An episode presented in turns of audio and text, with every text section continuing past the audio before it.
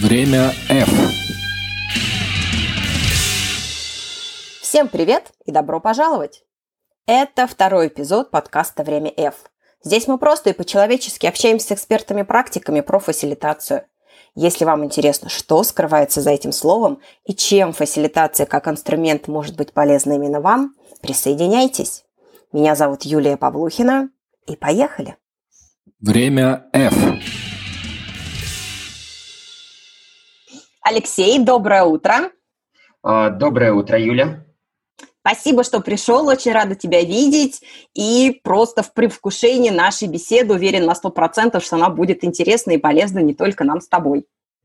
А, мне почему-то кажется, что интересная она будет совершенно точно. А насчет полезности, ну, я уверен, чуть больше, чем на 100%, поэтому здесь мы с тобой совпадаем.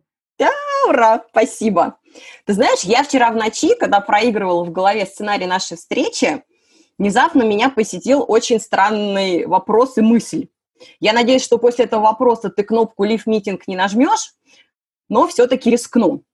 Вот скажи, пожалуйста, а зачем ты пришел к конкуренту?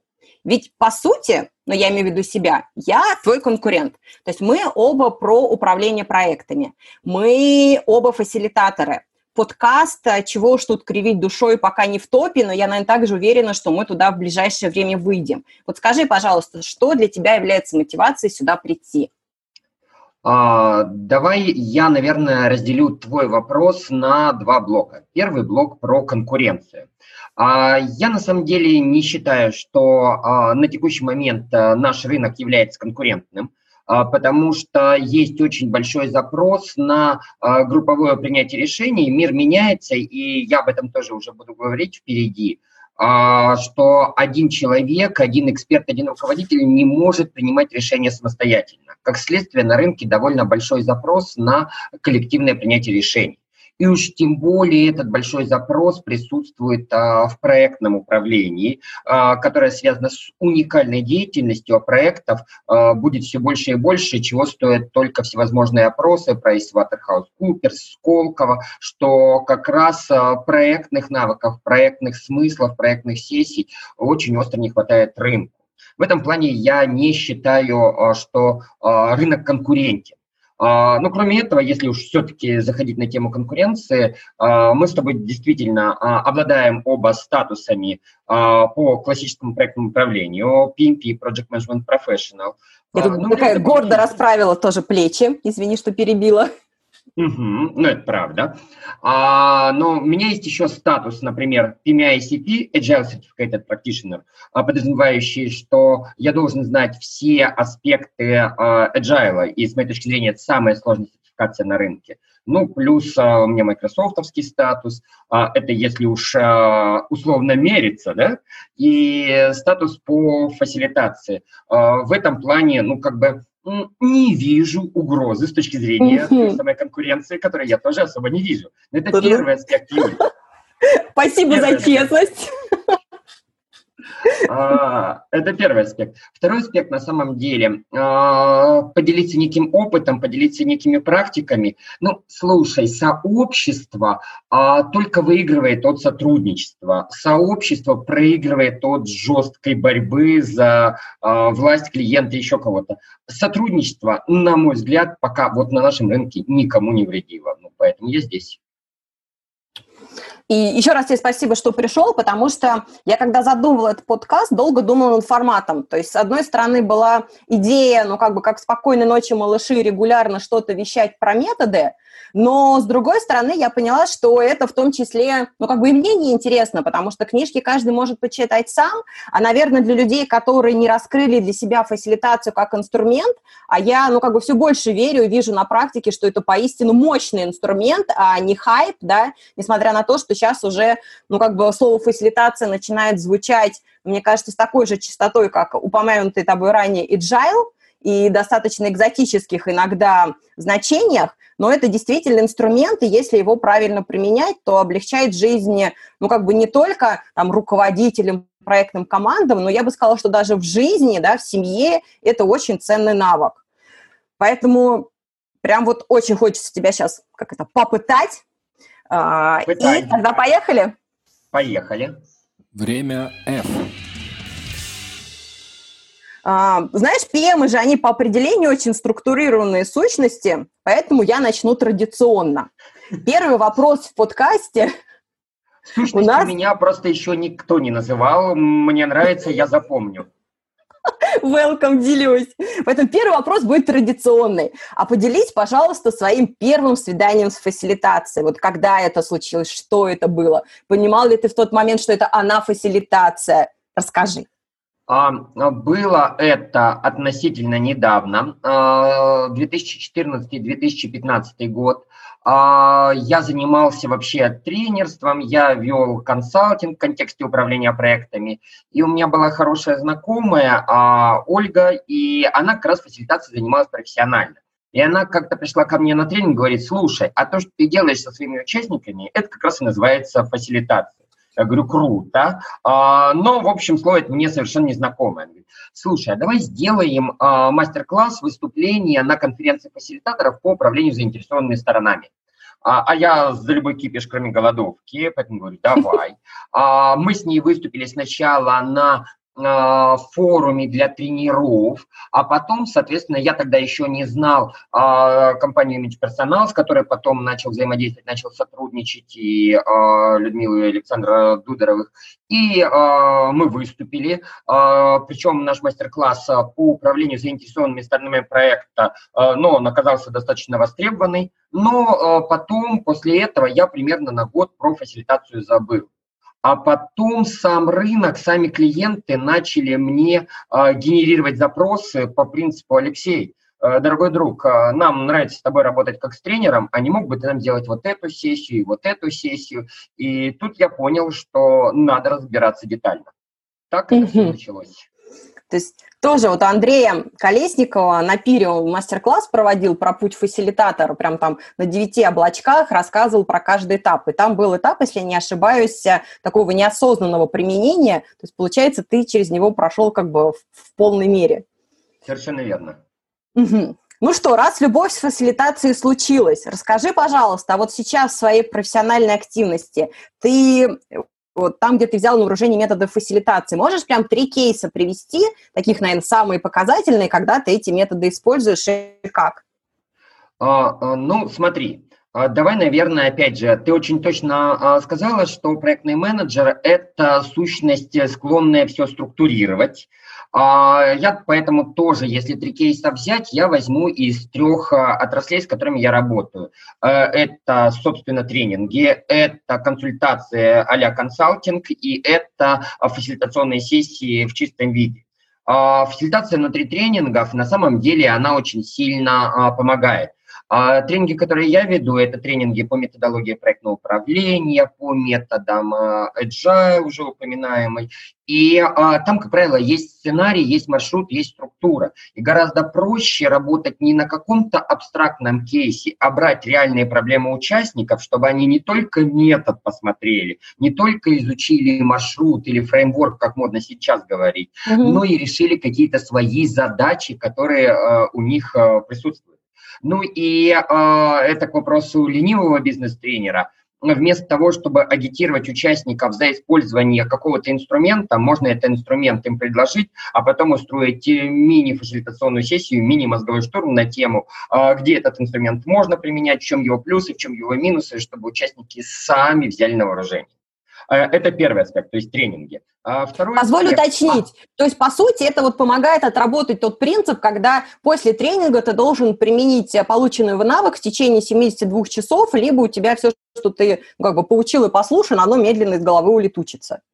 А, да, а, только мне нравится идея не после тренинга, а прям на тренинге. На тренинге. Угу. есть, чтобы первый шаг а, мы сделали уже внутри, потому что ну, взрослый человек обучается через практику, и лучше, если он будет обучаться через практику, которая связана с ним напрямую. Угу, угу, поняла. Спасибо. Второй кейс. Второй аспект – это консалтинг. Э, консалтинг очень часто делается в виде экспертной такой позиции, когда консультант приходит и говорит, ребята, я вам сейчас расскажу, как правильно жить, делай А, делай Б, делай С, и вот ты красавчик. А, Все замечательно, но, к сожалению, часто эксперт, не варясь изнутри, он молодец, этот эксперт, но при этом а, по маршрутам, по сценариям, по регламентам, которые разработал этот эксперт, народ не живет, потому что ну, это немножко чуждое, привнесенное изнутри, даже если это, правда, сделано очень хорошо и качественно и под этот бизнес.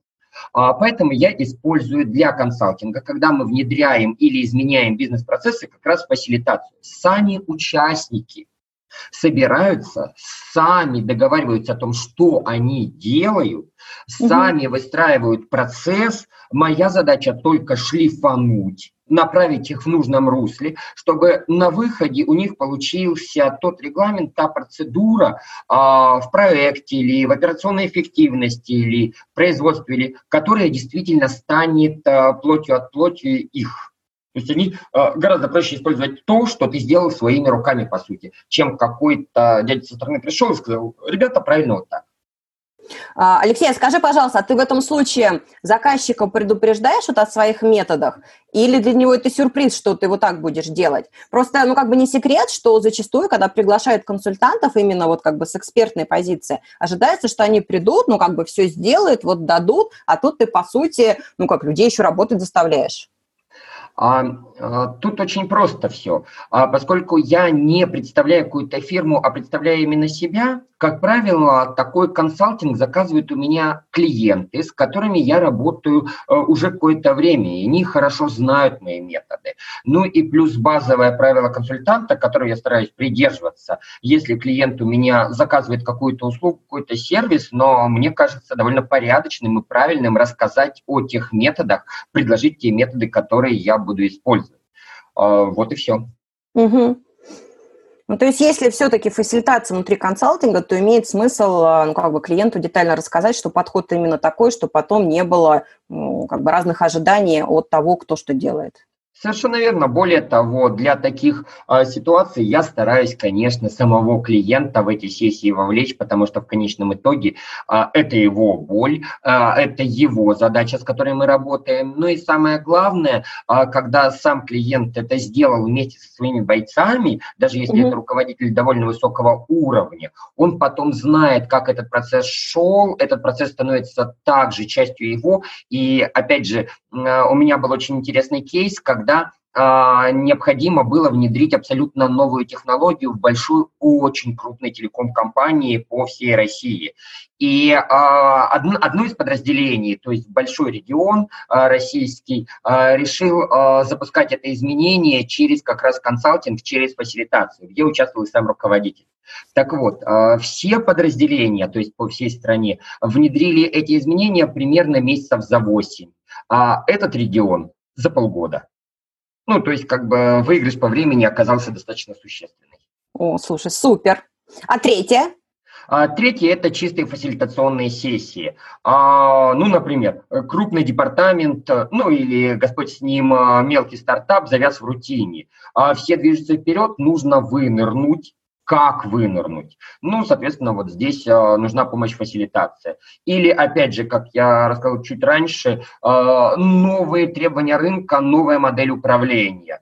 Э, как будем двигаться в светлое будущее. Именно экшен-план, э, который необходимо разработать. Ну, вот, собственно, Здесь тоже фасилитация, групповое принятие решений хорошо а, помогает. Ну и а, одни из моих любимых сессий, на которые меня часто зовут, а, подведение итогов. И, итогов, например, а, года, квартала, еще чего-то, и планирование на следующий год. Потому что изнутри все вроде понятно, но при этом а, движется ни шатка, ни валка. А когда все собрались в едином порыве, подумали, придумали, то дальше воплощать э, этот экшен-план на следующий период гораздо проще, приятнее и, в общем, в путь.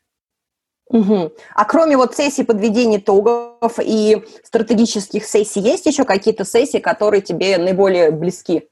А, ну, на самом деле я люблю фактически э, любые сессии, и креативные сессии, но вот есть, а, так получилось, что в последнее время я специализируюсь на а, ряде сессий. Ну, из предыдущего, я думаю, понятно, что я много работаю с созданием и обновлением бизнес-процесса. Я люблю эти сессии, потому что они сложные. Они требуются, требуют от э, фасилитатора изворотливости, гибкости, изобретательности, ну, потому что, э, как правило, бизнес-процесс – это что-то, что существует всегда, но не всегда так, как написано. И нам надо как-то подружить между собой эти вещи. А второй момент, с которым я часто сталкиваюсь, особенно вот в 2018-2019 году, это сессии по ценностям. Ценности команды, командный договор, создание манифеста. Ну, потому что а, многие стали понимать, что ценности, которые навязаны сверху, условно топ-менеджмент, а теперь мы живем по этим ценностям. У нас командность, клиентоориентированность и так далее. Ничего против не имею, но только сами специалисты, сами руководители э, оперативного уровня, они смотрят на это и говорят, ага, конечно, это не наше. А, поэтому многие руководители начинают понимать, что надо вовлекать и сотрудников в формирование этих ценностей, чтобы эти ценности стали для них и о них. А, ну и по-честному, бизнес-процесс без ценностей не существует, потому что ценности это всегда фундамент бизнес-процесс – это в какой-то мере следствие. Ну, с моей точки зрения, э, на этот счет существуют разные взгляды. А, мне нравится дизайн мышления. Дизайн мышления – это тоже креативные сессии, когда у нас есть э, проблема, а, и а, мы вернее, даже не так, существуют множественные проблемы, и мы пытаемся придумать, какие из этих проблем мы можем решить и как их решить наиболее креативным способом. И в этом плане я, конечно, сейчас дизайн мышления использую довольно широко, и э, я использую как предпроектную деятельность, я использую как э, способ улучшать продукт, когда э, компания выпускает какой-то продукт, какой-то сервис на рынке, и э, необходимо его э, улучшать нон-стопом. И вот дизайн мышления, которое ориентировано на эмпатию и акцент на потребителей, вот оно очень хорошо помогает это все дело реализовать. Ну, то есть достаточно широкий у меня спектр, ну, ключевые, наверное, с которыми я сталкиваюсь в сессии, я назвал. Прям так вкусно рассказал, захотелось тоже побежать и провести срочно сессию по дизайн мышлению. Надо с себя, наверное, начать и эту сессию себе провести. А, я всегда на тренингах по дизайн мышлению рассказываю свой собственный кейс, а, который, а, который меня подружил с дизайн мышлением.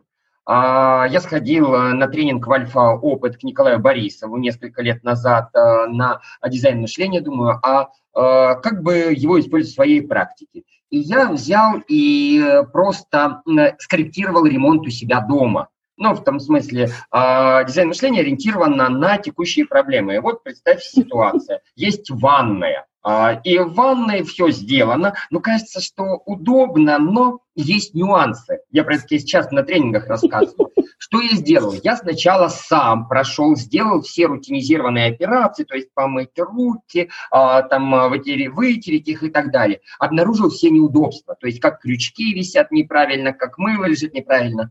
Потом я запустил супругу, посмотрел, что она делает, в чем изменение ее сценария, все, взял на карандаш.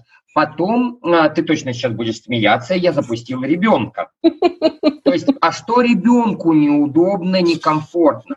Нашел общие моменты, соответственно, сгонял в Икею, сделал прототипы. Ну, то есть, а если мы поменяем дизайн ванны, Хотя дизайн мышления это не только про дизайн и про внешние какие-то атрибуты. А что если мы вот так поменяем? То есть у меня было а, два этапа изменений, два прототипа. На одном из них мы остановились, и вот сейчас стало гораздо удобнее. То есть по-другому крючки висят, по-другому вода включается, по-другому а, полотенце сушится, а, по-другому стиралка работает. Но именно вот а, дизайн мышления, как фасилитационная сессия, она может э, работать и на огромных предприятиях, но, извини, на мини-коллективах а семья. То есть как это, сапожник с сапогами? Э, стараюсь. Не всегда получается, честно скажу. Время F. Алексей, а можно вот прям неприличный вопрос? Можно. Вот насколько я тебя услышала, ты сейчас вообще активно развиваешься как фасилитатор, то есть учишься, ведешь сессии. Но вот зачем тебе это в принципе надо? Ведь ты востребованный бизнес-тренер и консультант. Я залезла на твой сайт, у тебя в портфеле тренингов около 40 тренингов. Ну то есть зачем тебе еще фасилитационные сессии как отдельное направление? А, как отдельное направление, наверное, незачем. А, однако я опять же думаю, ну, у меня так мозг устроен, что он склонен интегрировать все и вся. И э, за счет того, что я рассматриваю любую ситуацию с большого количества сторон, мне кажется, что вот э, тренинги, фасилитация, коучинг и же с ним это все грани одного и того же.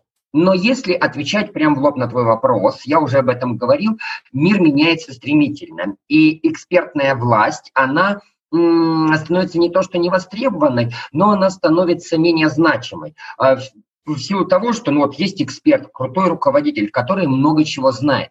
Но мир настолько сложный, настолько быстрый, что взгляда только одного человека уже не хватает. Нужен взгляд коллективный, но не колхозный условно, где все поговорили и ничего не решили, а структурированный, направленный на результат, где совокупность всех мнений дает условно гораздо больше профит, чем один эксперт, даже очень высокоуровневый, сможет сформулировать.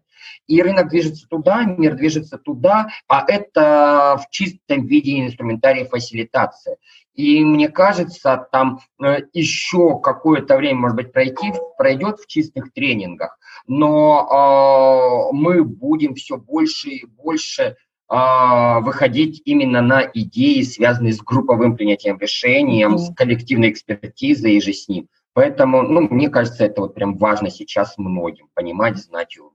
Угу. Ну, то есть как это фасилитирующее лидерство это не миф, а набирает обороты, и ты, собственно, как человек ну, в полях это видишь в том числе. А, давно уже работает управление по ценностям, а, и фасилитационные механизмы это в том числе туда. Угу. Слушай, а давай вот сюда как раз немножко покопаем, если не возражаешь.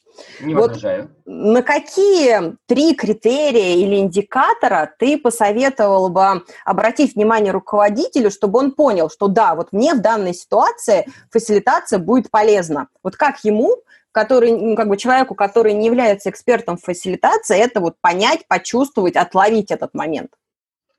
А, всего три. Три, да, давай вот три.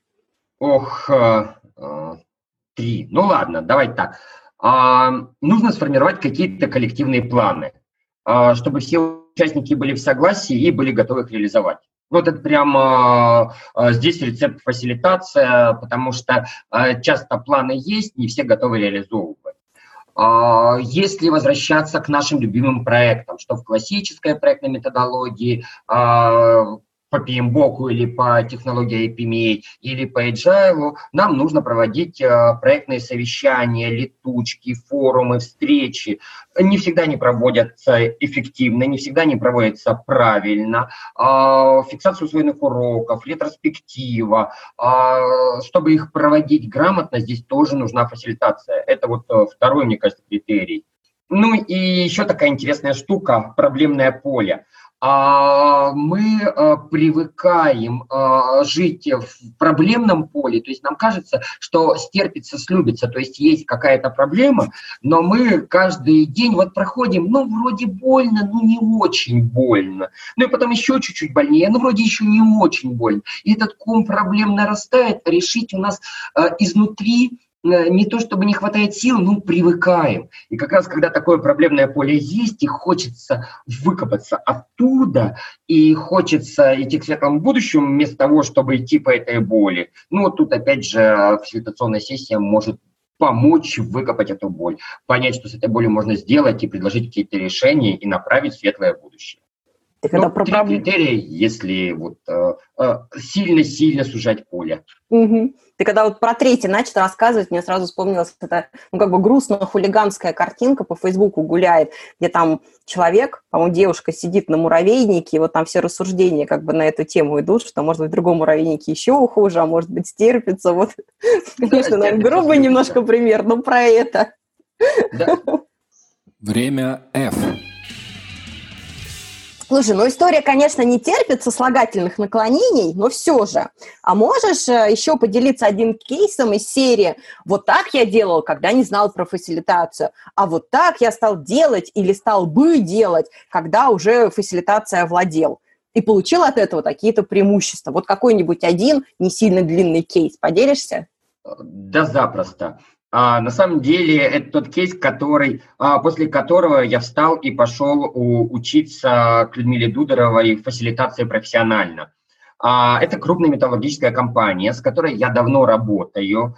А, понятно, что в силу NDA а, подписанных я не могу называть компании, тем не менее. Uh-huh. В общем, была задача бизнес и IT-блок между собой несколько соревновались, и был запрос вот какой. Есть архитекторы от бизнеса, есть архитекторы от IT. Архитекторы от бизнеса знают, в чем задача и проблема подразделения. Архитекторы IT знают, например, некую IT-систему. И надо было разграничить двух этих замечательных категорий граждан для того, чтобы у нас появились полномочия и э, не было, э, знаешь, смычки города и деревни, в том смысле архитекторы от бизнеса кричат, это не наша работа, архитекторы от IT кричат, нет, это тоже не наша работа. То есть разделить. Причем э, решение принималось на достаточно высоком уровне. И я, признаюсь э, честно, я сделал не очень корректно. А, дела давно забытых дней, но тем не менее. То есть я пошел, в общем, как тренер, а не как фасилитатор. А, базовая разминка, то есть включение э, интерактива, проблемное поле, почему нам надо разделять, здесь все было нормально. А дальше у меня было 5 команд по 5 человек, и я каждой команде предложил, соответственно, сначала э, накидать идеи, которые касаются э, задач э, просто архитектора, бизнес-архитектора, а потом э, задач, которые э, касаются вот IT-архитектора. И у нас был огромный кабинет с огромной плоской стеной, и мы все наши идеи вынесли на э, эту стену. И получилось что-то э, а, 200-300 идей для простых архитекторов, 200-300 идей для IT. И вот мы смотрим на это, вроде все хорошо, мы же накидали, мы же нашли идеи. А, а что с этим делать дальше, вообще непонятно. А, на мое счастье, меня не побили, потому что никто не знал, как правильно. А, как-то собрали, потом обобщили, но потом требовалось еще достаточно много времени, чтобы отработать, обработать это. Сейчас бы я поступил в принципе в том же сценарии, но изначально я бы попросил за столами сгруппировать эти идеи, потом сгруппировать их уже перед, вынеса, перед тем, как вынес, выносить на общую стену. У нас бы получилось там а, по 20 сгруппированных идей в один блок, по 20 в другой блок. Потом мы бы сделали через метки для голосования, какие идеи действительно верные, какие не очень корректные. И у нас бы получилась картинка, то есть на выходе бы из сессии у нас было бы четкое разделение, как это должно выглядеть. Но это я сейчас понимаю с высоты своего опыта. Но тогда у меня даже в голову не приходило, как это можно сделать. С моей точки зрения, это не лучший, наверное, опыт э, проведения фасилитации. Время F. Ну, спасибо за открытость, мне кажется. Я, честно говоря, даже не рассчитывала, что ты поделишься чем-то из этой серии. Я думала, сейчас ты расскажешь, как ты прекрасный что-нибудь. Спасибо, очень прям, вот, мне кажется, яркий пример. И, наверное, последний вопрос, тоже традиционный, мы же все-таки в сущности это структурированные. Вспомни, пожалуйста, свое самое-самое необычное фасилитационное мероприятие. Что а, это было и как? Необычное? Ну, надо сказать, что э, я первому высшему математик, по второму высшему психолог. А, ну, так получилось. Сочетание математик-психолог – это а, даже интереснее, чем а, кондитер-сантехник. И в результате мне иногда а, приходится делать интервенции по запросу а, в какие-то ну, семейные, что ли, неурядицы. Ну и, в общем, есть у меня э, друг, у которого э, были большие дискуссии в семье. А, это не то, на что направлена вообще фасилитация, а, но тем не менее, а, у него был взгляд, например, хочет работать в городе, э, жена не хочет работать в городе, жена хочет э, дауншифтить где-то на островах, дети хотят учиться тоже в Москве, но не в том районе. Ну и я говорю, слушайте, ну чего вы теряете, а мы в очень хороших дружеских отношениях, а давайте используем сессию Lego Serious Play. Это такая сессия, которая э, нам очень интересная, очень креативная сессия, когда мы при помощи фигурок Лего действительно строим картинку общую, как мы хотим видеть свое совместное будущее. То есть там есть несколько этапов, я сейчас сильно упрощаю, но тем не менее. В общем, они построили АЗИС как есть, Э, бардак получился страшный, такой тени толкай. А, потом они построили через несколько итераций некое совместное, а, совместную картинку, которая устроила всех. И из этой картинки, из этой конфигурации у них получился некий такой консенсус, после которого они года на два перестали по, этому, по этой теме ругаться. Ну, потому что они нашли некоторые решения, а, которое устроило прям совсем а, всех. С моей точки зрения, это необычное фасилитационное мероприятие относительно того, что я делаю. Чаще всего, чаще всего я работаю именно для бизнеса, причем бизнеса а, крупного и среднего.